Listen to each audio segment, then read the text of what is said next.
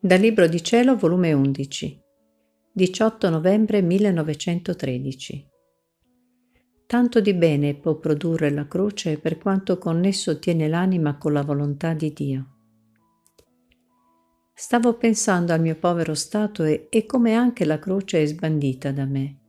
E Gesù nel mio interno mi ha detto, Figlia mia, quando due volontà sono opposte tra loro, una forma la croce dell'altra così tra me e le creature.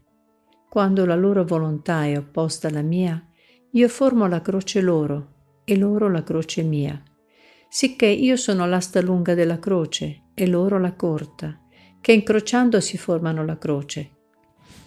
Ora, quando la volontà dell'anima si unisce con la mia, le aste non restano più incrociate, ma unite tra loro, e quindi la croce non è più croce. Hai capito? E poi io santificai la croce, non me la croce, sicché non è la croce che santifica, è la rassegnazione alla mia volontà che santifica la croce. Onde anche la croce tanto di bene può operare per quanto connesso tiene con la mia volontà. Non solo ciò, la croce santifica, crocifigge parte della persona, ma la mia volontà non risparmia nulla, santifica tutto e crocifigge i pensieri, i desideri, la volontà, gli affetti, il cuore, tutto.